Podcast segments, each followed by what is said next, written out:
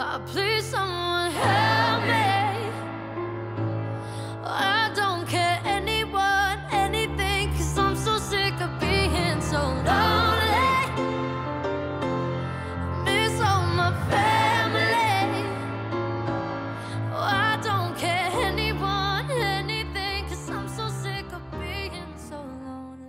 Hello and welcome into the Fantasy Loners League podcast. As always, this is your host, Wolfman27.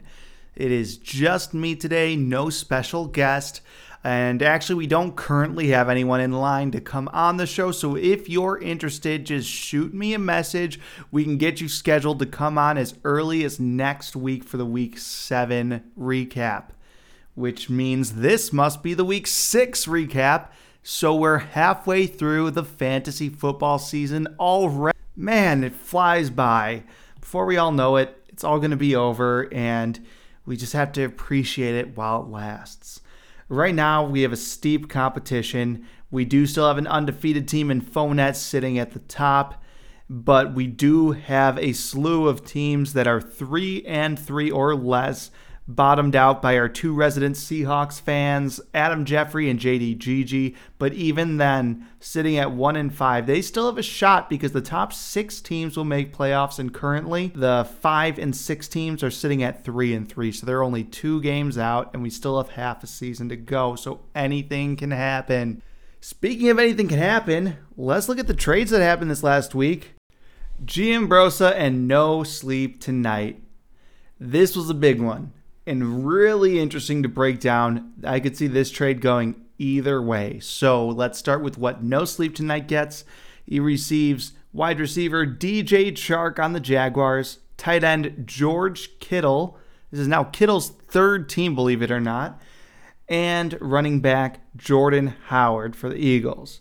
And then he sends over to Giambrosa two tight ends, Jimmy Graham and Chris Herndon along with Adam Thielen, wide receiver for the Vikings, and Devonta Freeman, running back for the Falcons.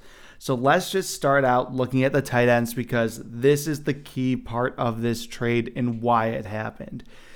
Obviously, George Kittle, one of the best tight ends you can get in the league, probably in the top three range. I don't know, that's arguable, but he's definitely up there and he showed it the past two weeks for Giambrosa. And No Sleep Tonight was dealing with Jimmy Graham and Chris Herndon, where Jimmy Graham, even with Davante Adams out, has been incredibly inconsistent, has shown that he's incredibly old and slow, and he loves dropping a ball that's thrown right to him. It's so great being a Jimmy Graham owner. Have fun with that, Giambrosa. In addition, he gets Chris Herndon, the ever hyped Jets tight end, but let's not forget he plays for the Jets. Uh, but in reality, we're in a PPR league. We know Darnold likes to target short passes. That's why Jamison Crowder can be valuable. But the problem with Chris Herndon is as soon as he's activated from his suspension, he gets a hamstring injury. He has been activated and I believe is now practicing again, but he's far from a certain thing at tight end. And even then, I still consider him a streaming option rather than uh, plug it in and don't worry about it ever again. So between Jimmy Graham and Chris Herndon, Jim Giambrosa does have options, but they aren't the prettiest. Uh, but by giving up that pretty option in George Kittle, he does go from having wide receiver DJ Chark to wide receiver Adam Thielen. I would say that by the end of this season, I could see both those wide receivers being in the same tier, which sounds a little bit silly to say now because we've seen a lot out of Adam Thielen, and he's always been a good receiver. But what worries me is because of how that Vikings offense has been running, where they are a run first team, unless otherwise happens, such as a matchup with the Eagles where they can take away the running game and you have to pass. They kind of have to get forced into passing the ball. That's what worries me about Adam Thielen. Whereas on the other side, DJ Chark, yes, he's due for some regression because he had a ton of touchdown catches at the beginning of the season when he was on fire. But he is the clear number one on that team and has chemistry with Minshew. There will be some question marks when Nick Foles is healthy? Does Foles take that starting job? And if so, does Foles start targeting Westbrook instead of Chark?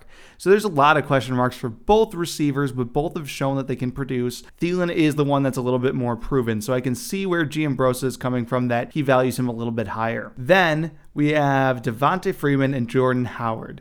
So Devonta Freeman has been incredibly unexciting to watch, but kind of like a Leonard Fournette light that he has so much volume on that team that he's able to produce because the guys behind him, Ito Smith, get out of here. Brian Hill, who are you?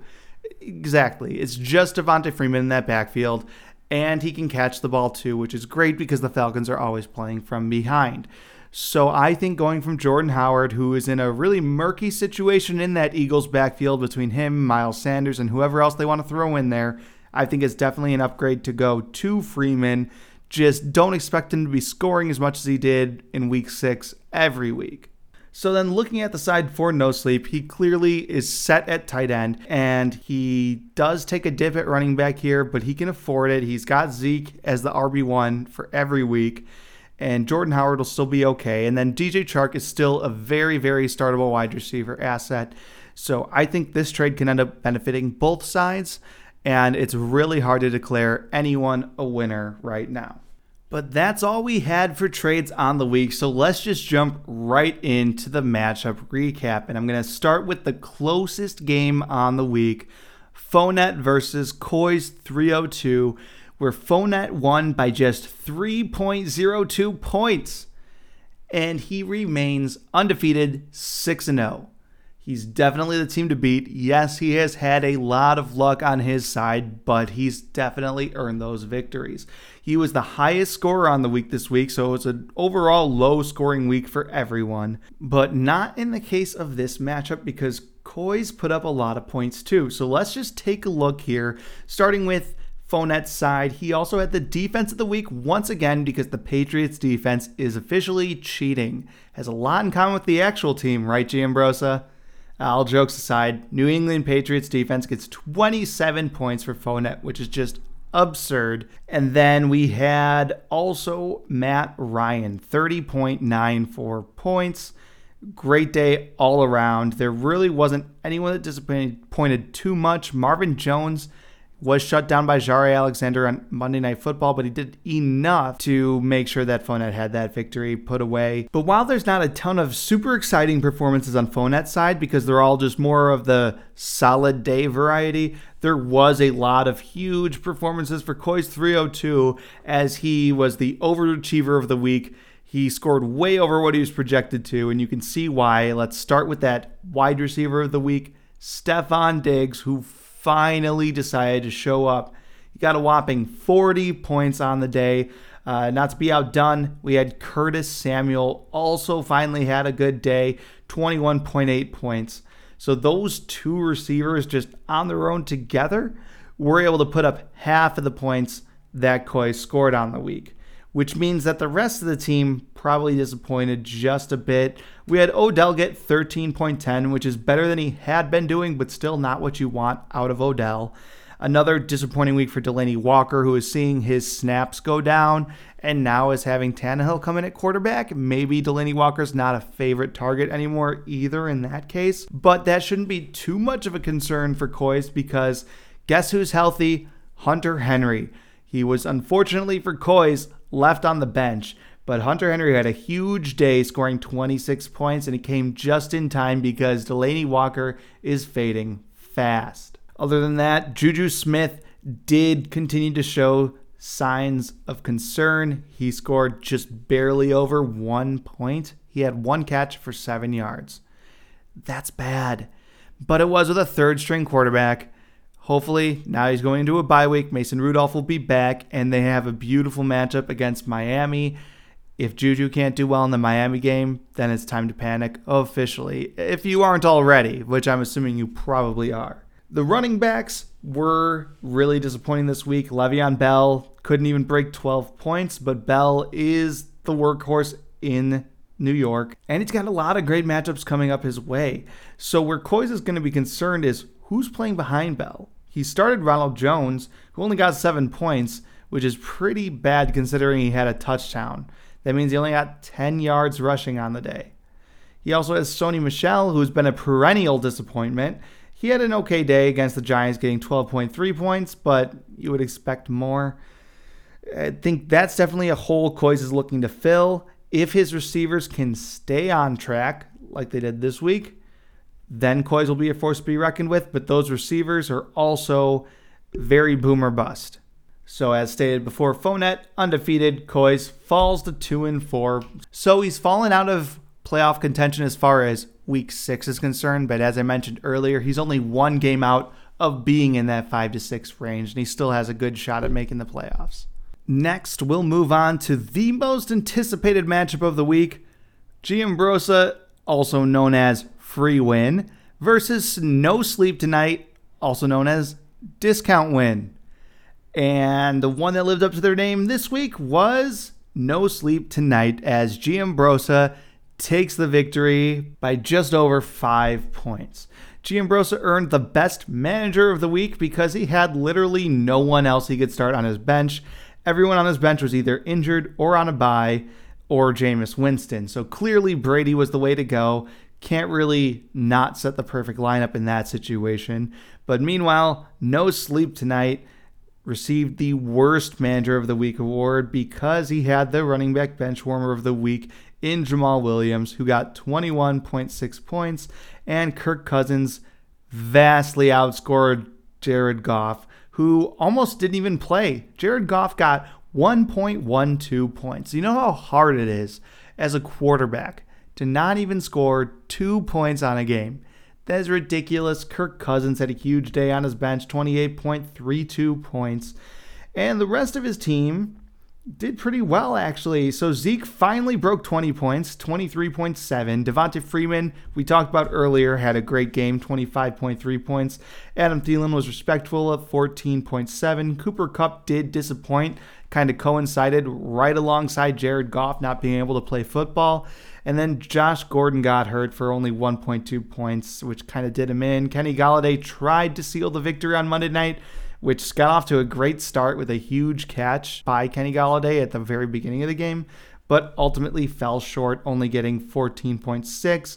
Mason Crosby also got an additional 12 points on Monday Night Football for No Sleep Tonight. Then on the other side, Giambrosa had the great solid start. And Tom Brady versus the terrible Giants team can't go wrong there. Where you can go wrong are these running backs. So Marlon Mack had the bye week off, so we were putting our trust into Jordan Howard and Joe Mixon, and both of them got 4.9 points. So obviously Jordan Howard's not part of Giambrosa's worries anymore, and he'll get Marlon Mack back next week. So running backs hopefully won't be as much of a problem for him in the future. But what was impressive was Golden Tate got 19.2 points against the Patriots. This was impressive because Golden Tate was the only offensive weapon for the Giants that was of any threat. So you figured the Patriots would be able to plan him out of the game.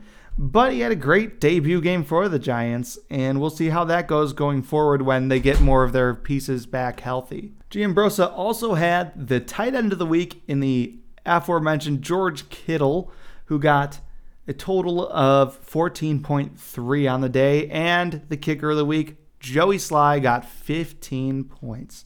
Overall, solid output from Giambrosa to seal that win. Unfortunately, no sleep will fall to 2 and 4, and Giambrosa will be a part of those 3 and 3 teams we talked about earlier. Let's move forward to another close matchup, this one between myself and Adam Jeffrey who has aptly named his team the perpetual underperformers as they underachieved once more to fall to their fifth straight loss on the season after that huge win in week one. So I'm trying to decide did Adam Jeffrey jinx himself by naming his team peaked in week one after that first victory? Or did I jinx Adam Jeffrey because I keep saying that he's going to do better and it never comes? Either way, not too sorry about it because it got me the win for this week. But I'll just say it for the record. I still think Adam Jeffrey's going to bounce back. He does have the quarterback on the week again with Deshaun Watson blowing up for 31.4 points. Where the disappointment came was nearly everywhere else.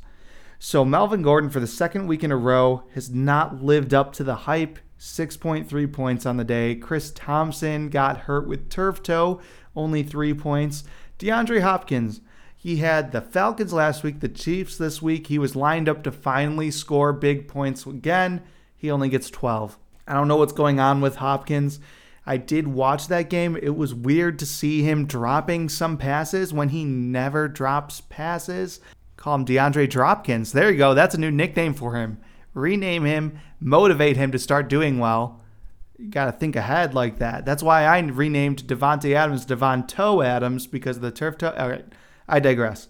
Anyways, DeAndre Hopkins not looking like himself. They're using him in a weird way. He's still DeAndre Hopkins, still one of the best receivers in the entire league.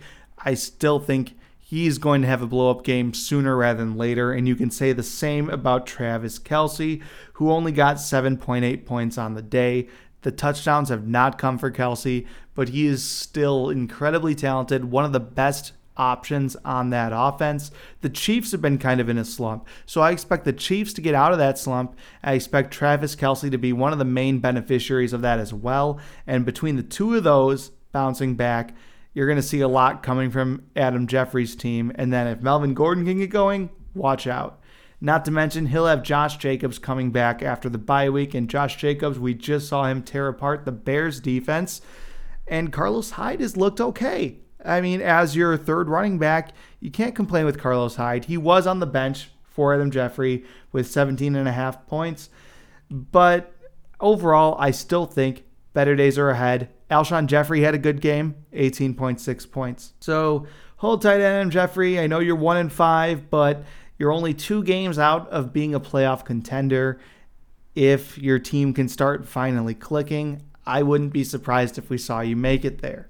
On my side of things, my running backs were pretty solid. I started, let's see, Fournette, Lindsey, and Coleman, and all of them didn't do anything spectacular this week, but they did their jobs.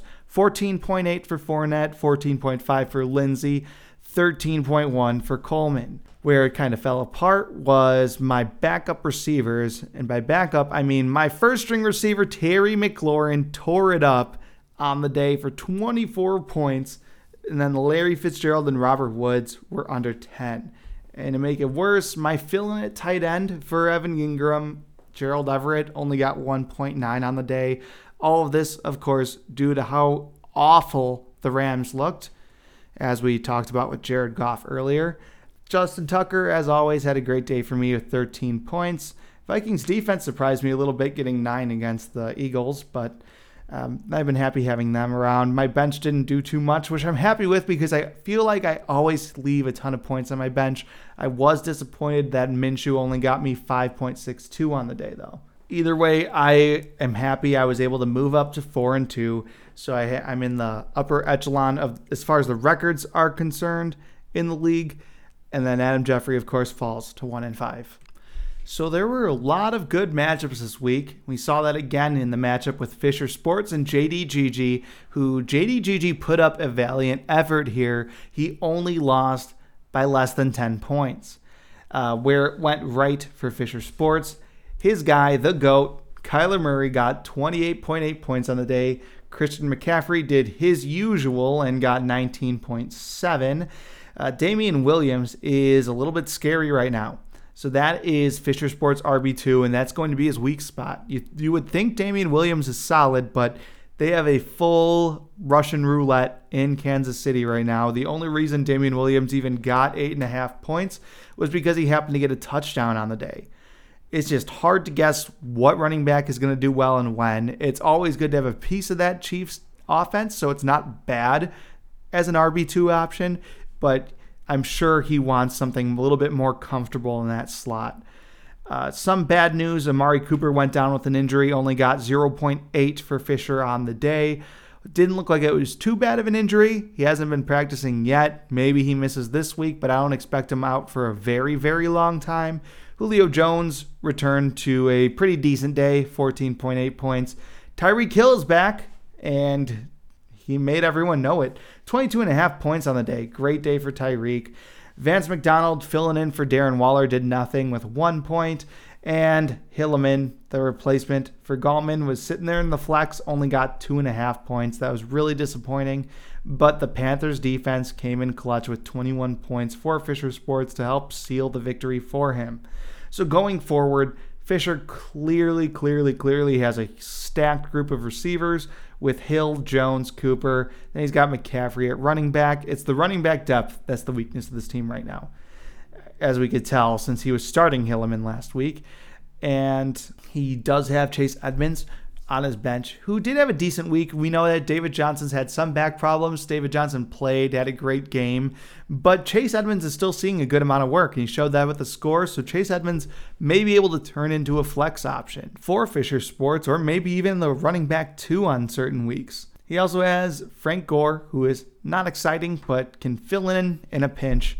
So I'm sure that Fisher is out there setting out trades, trying to get another good running back to pair with McCaffrey, but McCaffrey will more often than not score enough for two running backs.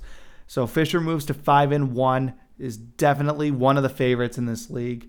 Meanwhile, JDGG does fall down to 1 and 5. He did not have too bad of a day, although some really bad news was Will Dissly goes down with an Achilles tear and he's out for the season.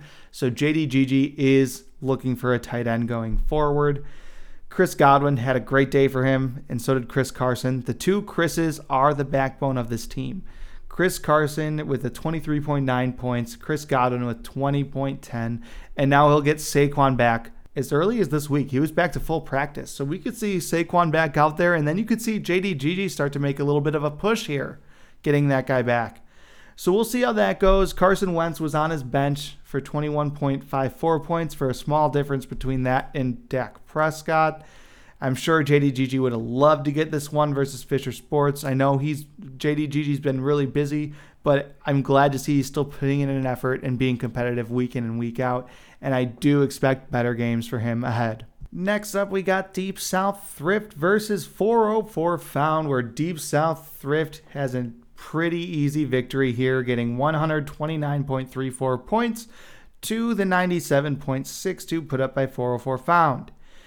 So the usual pieces worked out for Deep South Thrift with Lamar Jackson breaking 30 points again. I mentioned David Johnson briefly earlier, how he had a good game. He got 25.2. And of course, the running back of the week, the newly acquired James Conner, got 27.4 points. Tyler Lockett did all right. Emmanuel Sanders did disappoint at just half a point. Michael Gallup was also pretty disappointing, only at 6.8 on the day against the Jets. He does get the Eagles next week, which is a great matchup. And if Amari Cooper does end up missing that game, Michael Gallup might have a big day there. So keep an eye out for that. Uh, the newly acquired Zach Ertz did not do so well for being one of the better tight ends. He only got 5.4 on the day. And Kerryon Johnson did all right, but you would expect him to do better against Green Bay. But it didn't really matter because it all resulted in a way more than enough score to defeat 404 Found, who has been suffering a little bit now due to Pat Mahomes' regression. So Pat Mahomes, again, scores under 20 points on the day, getting only 19.82. And Pat Mahomes was one of the big crutches for this team. Uh, Dalvin Cook was the other one, and he didn't do too hot either against that Philadelphia defense, only getting 12.4 on the day. The thing is, these two were still the two best players for 404 found on the day, even though they disappointed. Everyone else on the team scored less than 12 points, except for the Pittsburgh Steelers defense, who managed to put up 14 on the day. So you got to hope that this team starts to bounce back. Brandin Cooks was only at 4.7 on the day. He was again one of the victims of that terrible Rams outing. He does get a good matchup against the Falcons this week, so he may be able to bounce back there. Uh, Tyler Boyd was really disappointing, but he's still going to be a solid receiving option going forward. And Mohamed Sanu, who you thought would be a solid floor play, only gets 4.4 on the day. James White did okay with nine points, but this team is starting to regress towards the median. And a lot of that has to do, I think, with getting rid of Tyreek Hill.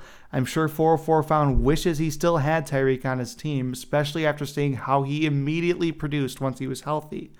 That being said, 4 4, still sitting at 3 and 3 here. He still has plenty of weapons where he can be a threat going forward, and he'll definitely be someone that's in play for the playoffs. And oh boy, I saved this last matchup for last because it was quite a stinker. Tedro goes on to win three games in a row now after starting out 0 3. But he wasn't too impressive doing it. He had one of the lower scores on the week, just 103.9 points. But he was able to pull it off because he faced the lowest score on the week, San Fran, one week removed from scoring a ton of points. He scores almost a whole 100 points less this week only reaching 70.52 on the day. So just a week removed from Aaron Jones and Michael Thomas blowing up. The two combined for less than 20 points. Keenan Allen disappointed again at 4.3. We've seen Keenan Allen do this though. He has a bunch of blow up weeks in a row and then he does nothing for a few weeks and he blows up again. He's just kind of weird like that. So you would assume Keenan Allen will start to be on the uptrend again. Mark Andrews did all right at 10.9, better than he had been doing at tight end at least. But and Derrick Henry only 3.8. This was just an ugly game all around for San Fran. He obviously has a lot of potential. We saw it last week when his team blew up. This was just a terrible week where all the stars aligned against him. And I doubt we see a low scoring performance like this from San Fran again, or at least it'll be very unlikely. San Fran sitting at two and four, so he's still just one game removed from a playoff spot. Tedro sitting at three and three is right in that playoff range now after starting out 0 and 3. So good on Tedro. I honestly think the key to winning in this league is making a trade that makes no sense having me criticize that trade, and then all of a sudden the fantasy gods just to spite me let that team do well. So if you want to go ahead and make a an absurd trade, give me your best player, and then you'll go on and you'll win games. I mean, just ask Tedro, SG, and Brosa. I mean, it just seems to work. But I did want to bring up regarding that Kittle trade. Uh, if we remember, Tedro traded Kittle for Adrian Peterson, Rex Burkhead, and Nelson Agholor. Then he promptly dropped Rex Burkhead to make room on his roster because he was over the limit. And then he went on to drop Adrian Peterson. So at this point, that trade is looking like George Kittle for Nelson Agholor, which is looking even worse than before because it originally looked like he was trying to add some running back depth. I just really want an explanation from Tedro on why he did it, or if it was like a misclick or something. I just want to know the thought process. I mean, it, it's working. He's 3 0 without Kittle. He doesn't need Kittle, apparently. Kittle was probably an inside agent. Tedro found out about it and sh- just shipped him out, and he's been successful ever since. But the reason why I wanted to bring that up again is because it was funny with that Todd Gurley injury. He had no one to play at a running back too because Todd Gurley was sitting, and he had just dropped Peterson, and Adrian Peterson would have been a fine play this week. Instead, he was forced to go and pick up Ito Smith, who only got 0.6 on the day. Uh, didn't matter in the end because Tedro pulled off the victory. Hopefully, for Tedro's sake, Gurley's injury isn't too bad. He'll be able to play next week. But if you're looking for a trade partner and you got a ton of running backs, you should head trade Tedro's way because he definitely is hurting for some depth there. But, anyways, that'll do it for the matchups for this week. So let's just cover the few waiver claims we had go through this morning before we go. Uh, starting with the highest bid for $13, Fournette goes and picks up Darren Fells, tight end for the Texans. So we know that Fournette, while he's undefeated, has been battling some tight end drama. He had Greg Olsen and OJ Howard, who both have a bye this week, so he definitely needed to go out and add a tight end. Now, OJ Howard has clearly been disappointing, and Greg Olsen has flashed at least a little bit more than OJ Howard. He opted to let go of Greg Olsen in favor of getting Darren Fells.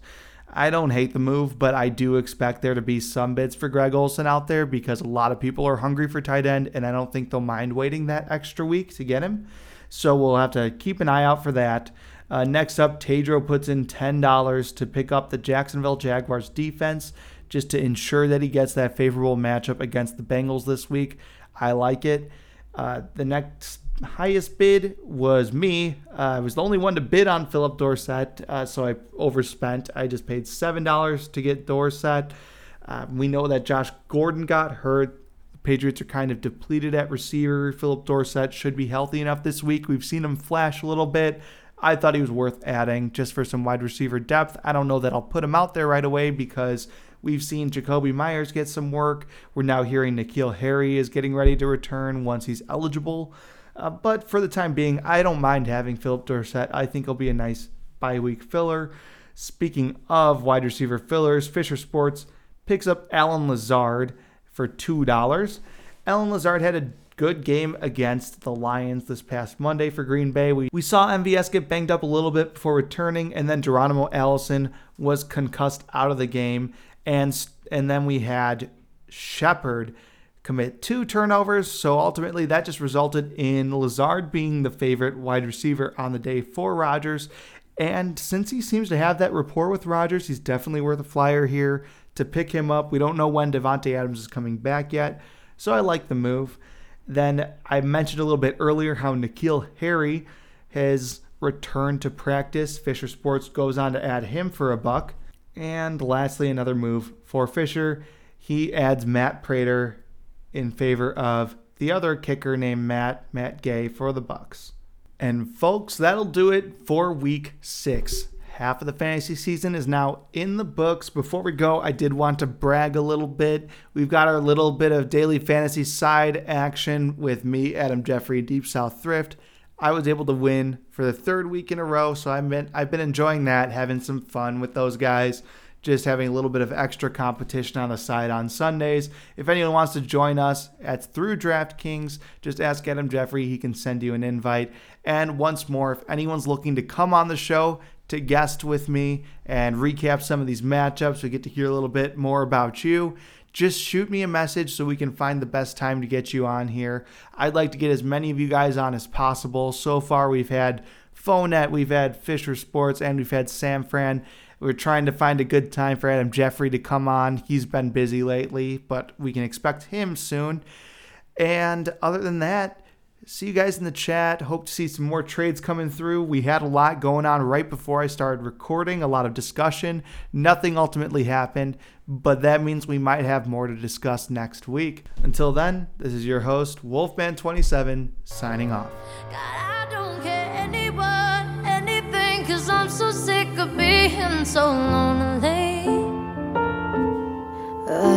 Cause anything Cause I'm so sick of being so lonely.